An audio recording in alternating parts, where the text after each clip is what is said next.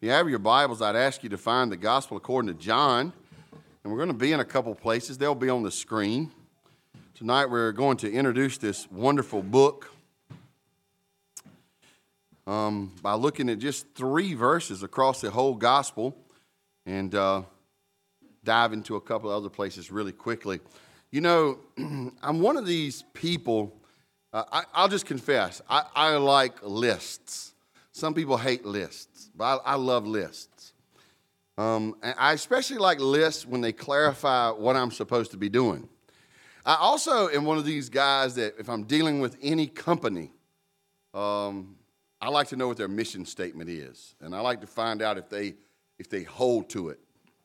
This past Friday, I, I was given the privilege of driving down to Greenville, South Carolina, and giving a presentation to a company that has locations all over several states about becoming a, a, a corporate partner of My Life Matters. And um, I did my homework.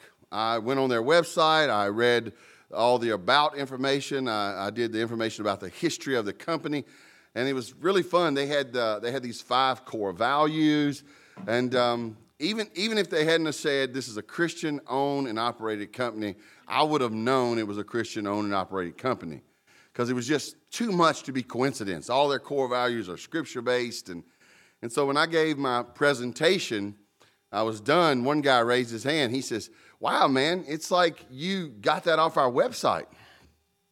I was like, I, I did. I did.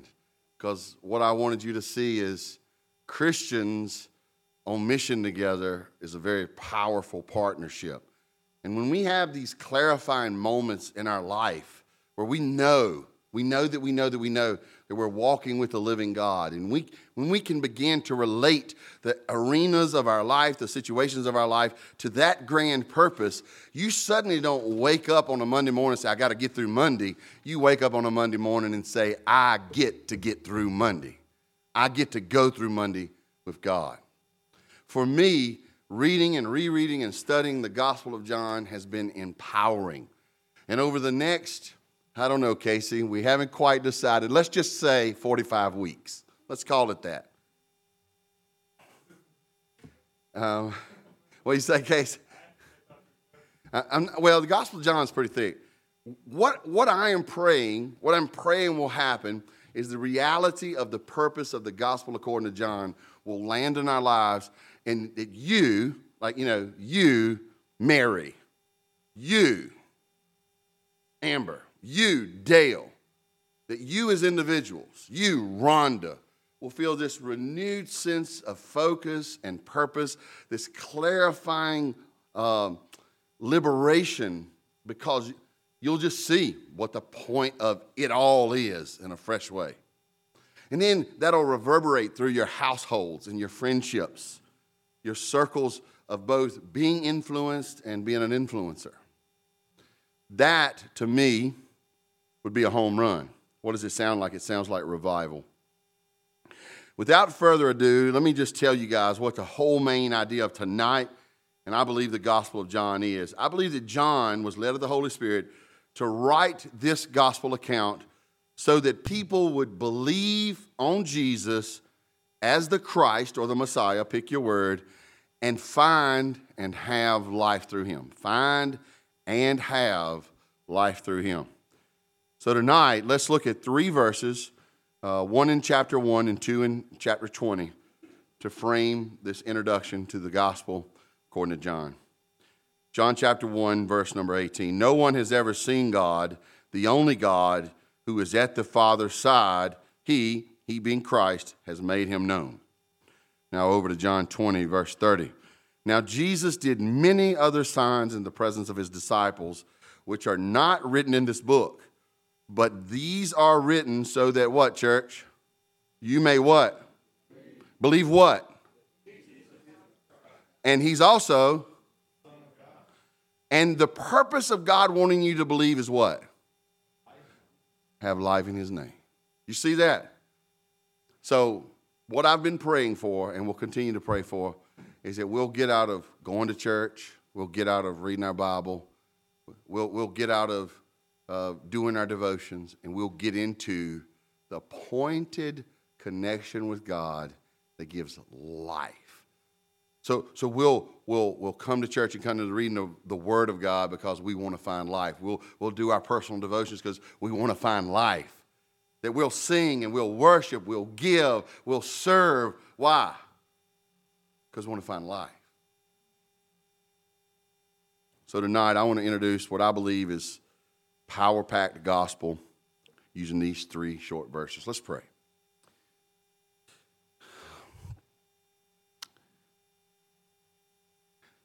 Father, I, I have no idea at this point how many sermons, talks, devotions, moments of teaching. I, I, I don't know the number. I don't know. I don't know how many times I've prayed through a passage, prayed for a people. But Father, I absolutely know beyond a shadow of a doubt in a very fresh way that what you want us to experience is life with you every minute of every day. You want the eternal to come, become a reality even before we've stepped into eternity. So, Father, how many ever talks, how many ever sermons, how many ever conversations, how many ever life together questions come up out of the Gospel of John? we know beyond a shadow of a doubt that your purpose for giving us this book is that we might have life and have it through Jesus. So I humbly ask you to get us on this awesome adventure and fill us with wonder, a spirit of discovery, excitement, and worship. In Jesus I pray, amen and amen. Simply put, simply put, John wrote that Jesus was the revelation of God so that we might believe that Jesus is the Messiah or the Christ, and by believing, we would have life. Simply put, I, I could actually read these verses and say that and pray and leave, but I ain't. So let's look at a few thoughts together. Jesus made God clearly known. That's, that's what verse 18 tells us. He made him clearly known. No one has ever seen God, the only God, who is at the Father's side. He has made him known. What? The, the God who is very God, who is at the Father's side? In other words, this is one of those Trinity verses. God is one who expresses himself in three persons. The Father and the Son and the Holy Spirit are one. And what this is telling us is no man, no capacity has ever been able to fully reveal God to us. So, what does God do? He becomes a man so that a man amongst men can reveal the fullness of God. I find that really exciting. So, when I read the life of Jesus, I'm not looking at some just, you know, just some little earthly wisdom. I'm not looking at some way to skirt around something I want to do. What I'm looking at is the revelation of God Himself. And so, what it's supposed to lead me to is worship every time. Every time. It's supposed to lead me to wonder, to surrender, to worship. Uh, it's not going to be on the screen. Take, take a, a, really quick adventure with me, if you would. Find in your Bibles Revelation chapter number five. Just as one example, Revelation chapter number five. When you find it, say amen, so I'll know you're there. Revelation 5. Nobody found it? Okay, thank you for Pete's sake. I mean, I was beginning to take that personal for a second. About time, Casey. Okay. Okay, so here's this scene in Revelation chapter 5, okay? Uh, just so I don't have to read it all, pick it up with me in verse 2. And I saw a mighty angel proclaiming with a loud voice, Who is worthy to open the scroll and break its seal. Now, now look at verse 3 carefully. And no one, where? And where else? Or, so in true East Rock lingo, nobody nowhere was able to open the scroll or to look into it. Now look at John's reaction. Now this is precious to me. Verse number four. And I began to weep loudly because no one was found worthy to open the scroll or to look into it. And one of the elders said, Weep no more.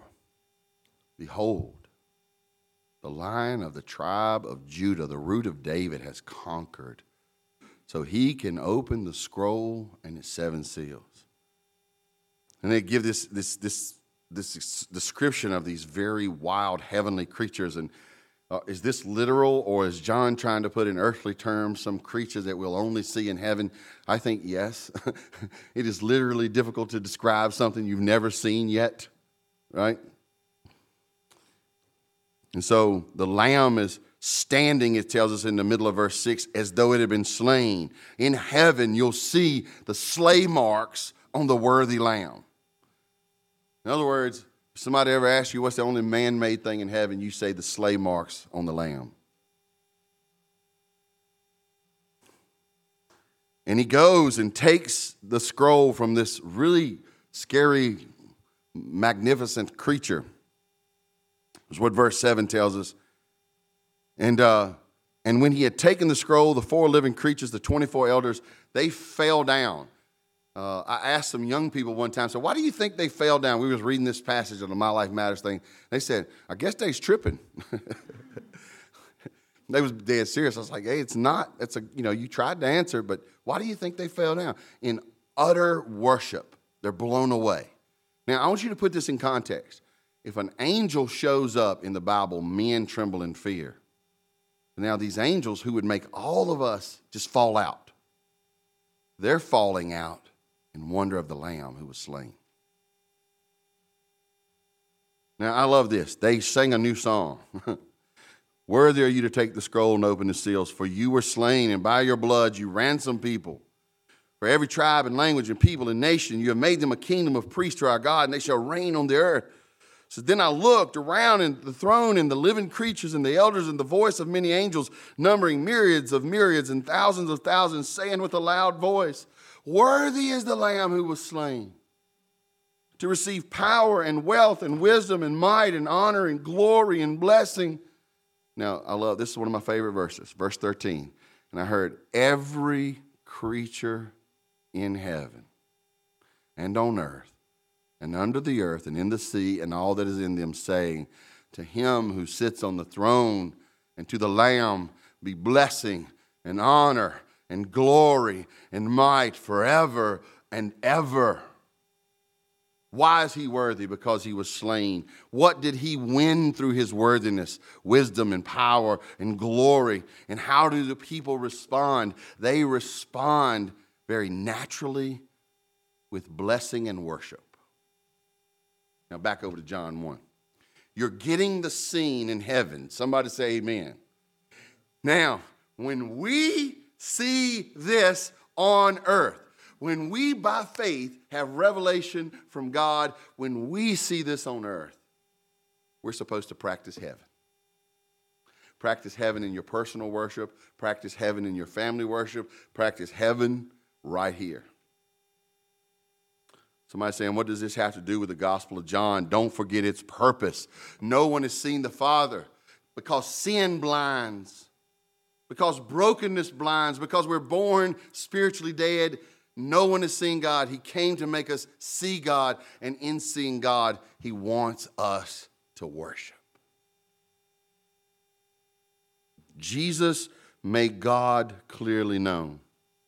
The, maybe the way I would paraphrase John chapter 1, verse 18, my paraphrase would sound something like this No ordinary person has ever seen God but the unique one who is himself God and is near God's heart and at God's throne. He has come to reveal God to us. Why? So you can get some spiritual gift that makes you better than your neighbor? Negatory. Why? So you can gain some prosperity in a world that will be ash one day? Negatory. Why? so you can find some way to feel warm and fuzzy on the inside. Negatory. Why? Because all those things that God has made should worship Him, should honor Him, should bless Him. And God looks at this broken creation, this sin blinded people, and He says, I'm going to go show them me. And if they ever see me, they will honor me. While John's looking at heaven, I can't believe there's nobody to open the scroll. He's mourning and weeping. The elders said, Hold on a minute. We got somebody. Just, hold on, John. And there comes the lamb who was slain. Make no mistake, the point of this gospel is to show us Jesus that we might believe on Jesus and in believing on Jesus have life. And with that life, honor God, bless God, give glory to God. It's not health and wealth, it's not notoriety and fame, it's not warm and fuzziness. God wants us to get life because He deserves worship from his creatures. He's worthy of it. He has declared him. That's what John 1:18 says. Who is he? It's Jesus. Who is he declared? He's declared the Father. Just as the heavens declare the glory of God and the firmament shows his handiwork, the sun shows the brightness of the Father's glory as the express image of the invisible God. I was working with some guys from a local church in Halifax County out at the schoolhouse not too long ago. And a lot of you guys don't know what I'm talking about, but it's a service panel. It's kind of a rectangular metal box. We had taken it loose from something and it was sitting on the ground and had been sitting there for some days. And I turned it up on its side and sit down on it. I mean, I'm at that age where I can make a chair out of nearly anything that will hold me. And uh, I heard something. And at first, my thought was, man, a wasp nest is in this thing or something. And I looked down between my feet, and there was a shiny wiggler mm-hmm, in that service panel. And uh, we had just been talking about, we was crawling around under this building. This one guy was saying how scared he was of snakes. So, of course, being the good brother in Christ that I am, I fished that snake out of that box, and that guy came crawling out from under that building. Once he stood up, I threw that snake right at his feet. Was I wrong for that? Y'all should have seen him dance. I told him, I told him the NBA draft is coming right up, and I think you just made a great audition. You got hops. He said, Why did you do that? And I says, Isn't it funny that snake has been laying in this box? How many times have you walked by today? He says, Some things you're glad you don't know about. The contention of John is there's the thing you would be most glad to know about is God. The thing you'd be most glad. There's a lot of things you don't want to know about. You know, ignorance is what? What's it saying? Bliss. And I'm telling y'all, I've been one of the most blissful people y'all ever met in your life. Ignorance is often bliss, but ignorance of God blocks bliss. So, what is he doing? He's revealing God. Why? So that we'll have life. And in having life, we can give glory to God. It's not just that he deserves it, it's just it's what we're made for.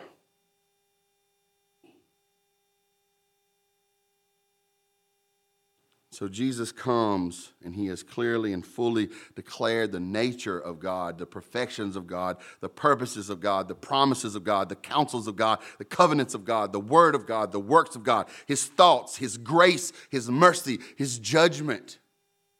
On and on I could come. More and more. The point is, Jesus made God clearly known. That's what John 1:18 tells us. Believe it or not, more on that next week. Jesus made God clearly known so that we might believe and have life. Don't miss the purpose in this. Jesus, God the Son, made God the Father known. Why? So that we would believe and have life. And what does He want us to do with this knowing and this living? Honor Him because He's worthy. Bless Him because he's worthy. Worship him because he's worthy. Now, some people think all we need to do is believe in something and believe in it sincerely. I call that Oprah Winfrey theology. Just believe in something and believe it sincerely, and that's okay. Well, you guys could imagine what I would call that. Anybody want to guess? Hogwash.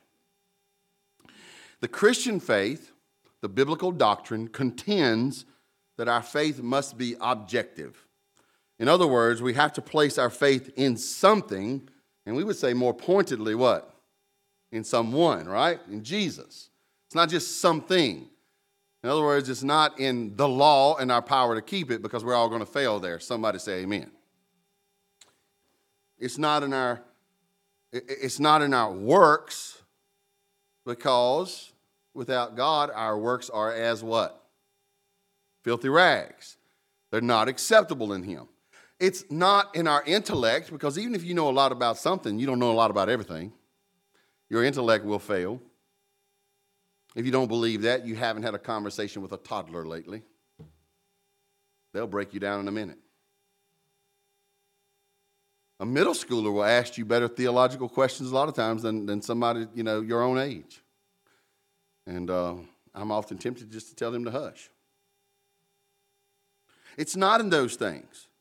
Our faith must be in Christ for two reasons, two huge reasons. One, he's the only one God accepts. Somebody say amen.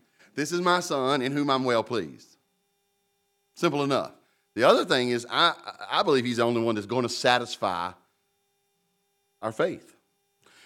And let's be clear here we're not talking about simple mental assent, meaning like we believe something, we say we believe it, we acknowledge that it's real or, or that some elements of it are real. John's contention is that we must believe in Jesus to be saved. By believing, I mean trust. More on that in just a moment. I don't mean to say that we simply say, Yeah, I believe Jesus existed. Some people believe in Jesus that way. Uh, a few years ago, there was a very prominent politician whose whole entire campaign strategy was centered around the word change. And he would just say, We're going to change. And when people heard that, they heard, Yeah, I like that. We need to bring back returnable Pepsi bottles. Fix it, President. Other people heard he's going to fix my Social Security. Other people heard he's going to fix this other thing we don't like. It was brilliant political strategy. My question kept saying, change what, how? So it's not just saying, I believe Jesus existed and, you know, fill in the blanks. 80 some percent of Americans believe in God. But when you start asking a more pointed question, the percentage goes way, way, way down. So John's not asking us just to simply believe that Jesus existed, nor is he asking us to believe that he did good things or was a good person or was wise, nor to simply believe that he went to a cross and was executed by Romans. John believes, John, excuse me, John means for us to believe that the promise making God is keeping his promises through Jesus. He is fulfilling those promises through Jesus. Let me give you a few examples. Y'all ready? You might want to take notes on these. In Genesis 3, God promises to send a son from the seed of a woman. Does that sound strange to anybody but me? From the seed of a woman. I don't care what anybody tells you on the evening news, women don't got no seed. Women is as women does. Even Forrest Gump knows this. So this is something miraculous, the seed of a woman. And how did the Messiah come? Through a virgin by the miraculous power of God. And in that Genesis 3 promise to send a child by the seed of a woman, he says this, this child's going to fix everything. In Psalm 2, God promises to end all injustice and all rebellion and to put down every oppressive and repressive uh, king and lord in the world and replace them with a Lord who will rule with justice, who will end the mockery of justice, uh, of, of justice, and will put down those rebellious souls who will not come under his reign. In Isaiah 53, God promises a servant and says that servant will suffer, and he will suffer for righteousness' sake. And his suffering will be counted to others for righteousness. One who is non guilty will be declared guilty so that those who are guilty can be declared not guilty. In Daniel 7, God promises that he will hand an eternal kingdom to someone and that that kingdom will include someone from every tribe, every tongue, and every nation. Then we looked in Revelation 5 how we look forward to the consummation of that. Over and over and over again, God makes promises. And in Jesus, he fulfills those promises. And John wants us to see this, to know it. Does he want us to know it? Just so that we can know it? No. Know it and trust it and have life. Now, I really struggled to find this illustration. Somebody's just got to pre forgive me.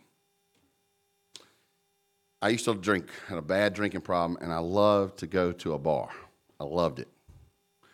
If you go to a bar where people know you, you can run a tab that's like a credit account. And if they know you, you can just drink, and one day they tell you, look, you, you got to pay your tab, or you walk up and pay your tab.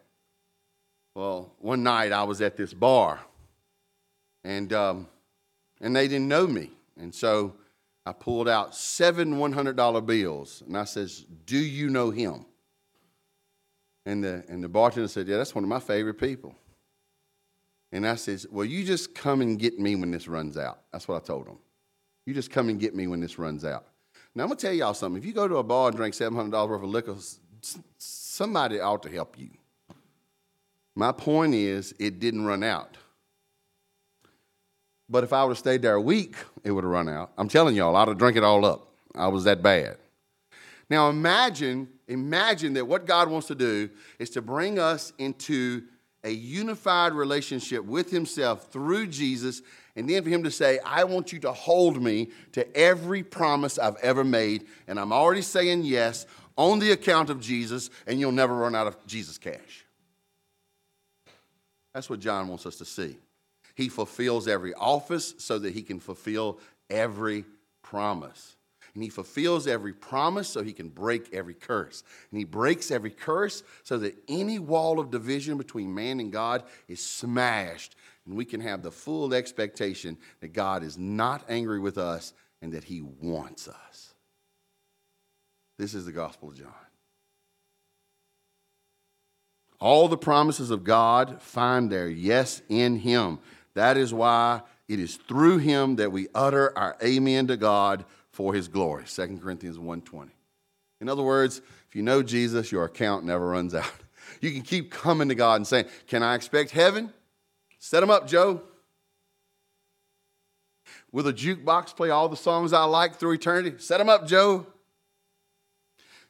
Will I get a new body? Set them up, Joe. Will Satan be crushed? Set him up, Joe.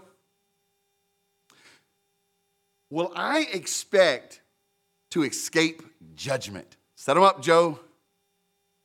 Can I avoid hell? Set them up, Joe. Can I know the glory of heaven? Set them up, Joe. Will I be able to see all of the saints who've gone on before me? Set them up, Joe. Every good thing he has promised, he's already saying, paid in Jesus. Paid in Jesus. And John's saying, recognize he's the one. He has the collateral. He's accepted. He's God's plan, and you cling to him. Now, in John, there's all these other things. Let me breeze through them really quick. John contends for us to believe that God is fulfilling all of his promises in Christ, we must believe that Jesus is the Son of God. Now, let me see if I can give that to y'all. You got to back up a little bit, Mary Lou. I think, yes, thank you. I'm, don't get ahead of me. Mary Lou is saying, We're going to go to dinner, whether Tim likes it or not. Okay. No, no, no, no, too late. You know I'm emotionally fragile. Don't do this to me. Just kidding. Now, now, where do I get this? Let me give it to you very simply. Only somebody who's God could do all this. That's the simple thing of it. What John then gives us over the next 22 chapters, 21 chapters, excuse me, is he shows us that only someone with divine, who is divine could be trusted with absolute power and authority. Someone, only someone who is divine could, be, could, could give the perfect sacrifice and have it accepted as payment. Only somebody who was divine could fulfill God's promises, would fulfill God's promise. If Jesus were not divine, he couldn't do that. So John wants us to see that he is the Son of God. He is part of the triune Godhead. Through it, he uses many themes. The big three are knowledge and vision and signs. He gives us the knowledge of God. He causes us to see God, and he proves he is God.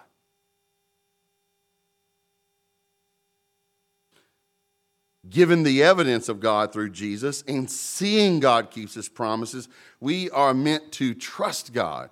The Greek word here for believing isn't knowledge, it's pisteuo. Now, how many of you guys have been to a Latin American country? I, I love Latin American countries. My biggest gripe, Mary Lou, you just had to forgive me. My biggest gripe, and I will never forgive the entirety of Latin America for this, is everywhere you go, all they have is thin plastic white chairs.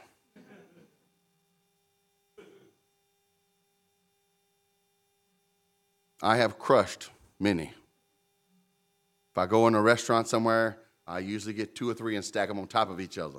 And I still sort of nervously test them. You know, them things look like a weak legged giraffe when I sit on them. They just go. I'll never forget, we were in Esteli, Nicaragua, and we went to this pizza joint, and there was a whole crew of us, and the place was already crowded. And man, I'm, I'm doing some quick math. And I said, oh man, I'm not to be able to stack chairs. There's not enough chairs. And I just think I'm, I'm just to eat my pizza standing up. I, what I'll do is I'll just walk around and talk to people, you know.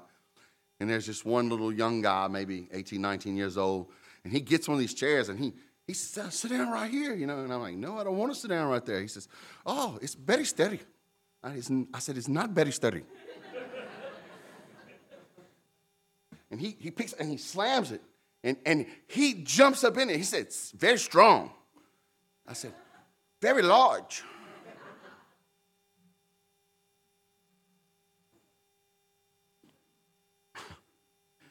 I could not pisteuo that chair. I could believe it was a chair. Somebody say amen. I could believe that chair could hold somebody. Your boy was not going to sit in it. So I done the rambling dinner. and, just, and then some people left and I increased my faith. I said, Lord, I believe, help my unbelief. They left, I stacked chairs, I sat down. Sometimes I think one of the greatest values in John is God starts stacking chairs for people who need bigger faith. He just gives us evidence, he puts us in our face, and makes us wrestle with truth, undeniable things. Why? Because what he wants is he doesn't want to, he doesn't want to just confound us. He wants us to trust Him because in trusting Christ we find life. Last but not least, I could talk about that all day long. We need to trust God in Christ Jesus because we need life. We need life. And I don't mean breathing. The breathing thing is going to run out. Did y'all know that? There's a timestamp on that. The psalmist would say, Teach us to number our days. Why? that we might obtain a heart of wisdom. I think the key heart of wisdom is knowing that my days are numbered. That might be a tough subject, but it's one we need to consider. We need spiritual, eternal life. We are born dead in our trespasses and sins all over the Gospel of John. I mean, let me give you a tiny sampling. I know I've been up here a long time. I'm okay with it. Y'all look a little tired. John 1 4 says, In him was life. John 3 16, we can have eternal life. So if life is in him and we're going to have it, where do we got to go to get it? To Jesus. John chapter 5, verse 24 Whoever hears and believes in him who sent Jesus, whoever hears and believes, he wants us to know Jesus so that we believe on him and have life through Jesus, has eternal life. John chapter 11, verses 25, 26, one of the most powerful stories in all the scriptures. Jesus is talking to the sisters of the now dead Lazarus. Jesus tells the sister, Jesus says, um, He's the resurrection and the life. Whoever believes in Him, even if that one dies, they will live. And everyone who believes in Him will have life and will never die. Now, just raise your hand. Any of y'all got a loved one who is dead and gone, and you believe they were in Christ when they when they died and left this earth? Well, you all you need to just every time you get to thinking about them, just study through John 11. It says even if they die. Because you could say, well, I believe on Jesus. What happens if I die? Oh, it's okay. You'll have life forever. In other words, he's stronger than the strongest thing in your life. Strongest thing in your life is death. It ends everything else you're experiencing. But he's stronger than the strongest thing in your life. That's deeper than you realize. Now, I know you're going to be dirty, rotten sinners, but who's seen that movie, Book of Eli, with Denzel Washington? I watched it just because I got a man crush on Denzel Washington. My man. It's at this one point where the guy's threatening him with a gun, and, and, and he says, You have no choice. He says, There's always a choice. I think it's one of the most powerful. It's like, okay, you're going to kill me if I don't want to do this wrong thing? He says, Well, you don't have any choice but to do this thing. Oh, I got a choice. See, you, you can live, you can really live when you realize that the devil can't use the biggest thing in life against you. Some of us don't know that. That's what John wants you to come to know. Another one, John 14, 6 says, He's the way, the truth, the life. No one comes to the Father except through Him. It's sufficiency and exclusivity. Until we have life in Christ, we're separated from God, destined for judgment, where we will be cast into hell, where we will have living regret through eternity because we will know what we have missed. But in Christ, we're saved from judgment and adopted into the family of God, where we will enjoy Him forever. We're not just adopted in the sense that we could be unadopted. We're grafted in. He has to tear himself up to kick us out. John 15, we'll get to that in 12 or 13 years. Now, let me close by taking you back to John 1 real quick.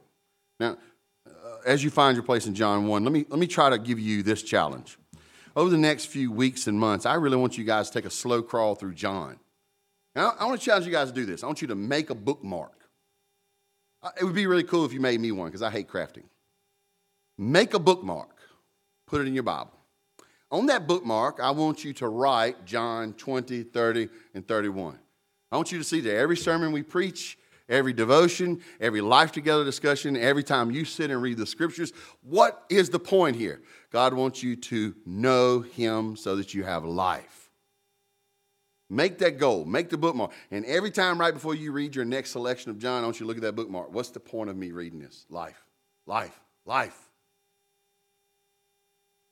Now, if you found your place in John 1, let me close by reading two verses. The preceding verses says that light had come into the world and people had rejected the light. And they rejected it because they loved darkness. Isn't that a, isn't that a sad testimony? You know, now, you know, men can leave something in the house and not be able to find it. So what do we do? We ask our wives. Yeah, we don't never know what we do with anything. You know, we walk around with something in our hand asking our wives where it is. My wife does that too, but it's with these things. She's looking around for them. They holding her hair back, you know. When she gets truly blind like me, she'll know where they are. That's sad. It's like somebody saying, here's exactly what you're looking for, and you're going, uh uh uh, I ain't going to do it. But listen to this there's good news. We should end with good news. John chapter 1, verse 12. But to all who did receive him, who believed in his name, who trusted that this name is the one who fulfills the promises. But to all who did receive him, who trusted in his name, he gave the right to become children of God. And these children, these children aren't born through good, you know, my preaching. They aren't born through that baptismal pool. They aren't born through their works. Look at verse 13.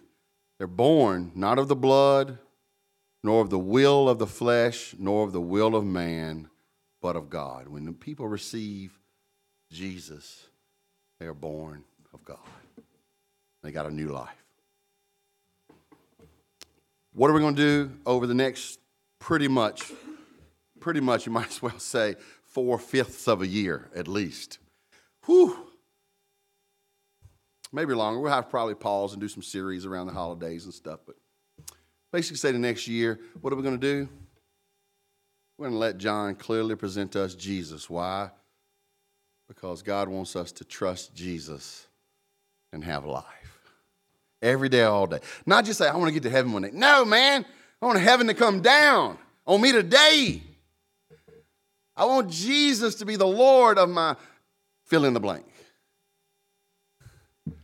The other day, I wanted to tell somebody off, and I says, Lord, give me wisdom in about 15 minutes. I wanted him absent from that first part of that conversation because I wanted to tell him. No, he wants me to have life on my tongue. He wants me to have life in my service, life in my worship, life in my husbanding, life in my fathering, life in my friending. He wants life in every arena because he knows that if I ever see Jesus, I am going to say, He's worthy, He's worthy, He's worthy. And what would it look like at the end of the Gospel of John if there was a gaggle of people who, having seen him, have life that constantly erupts in worship? We will have a witness to the world and we will have glory to the Father. And this is what he wants for his church. Father, over the next few months, show us the pathway of life. Speak to the bones. Over the next few months, pray, Father, you bring men and women and boys and girls into the faith. And among the faithful, encourage, exhort, chasten, challenge, bring us all to the exuberant place of worship filled life. Bring us to Jesus. In Christ we pray. Amen.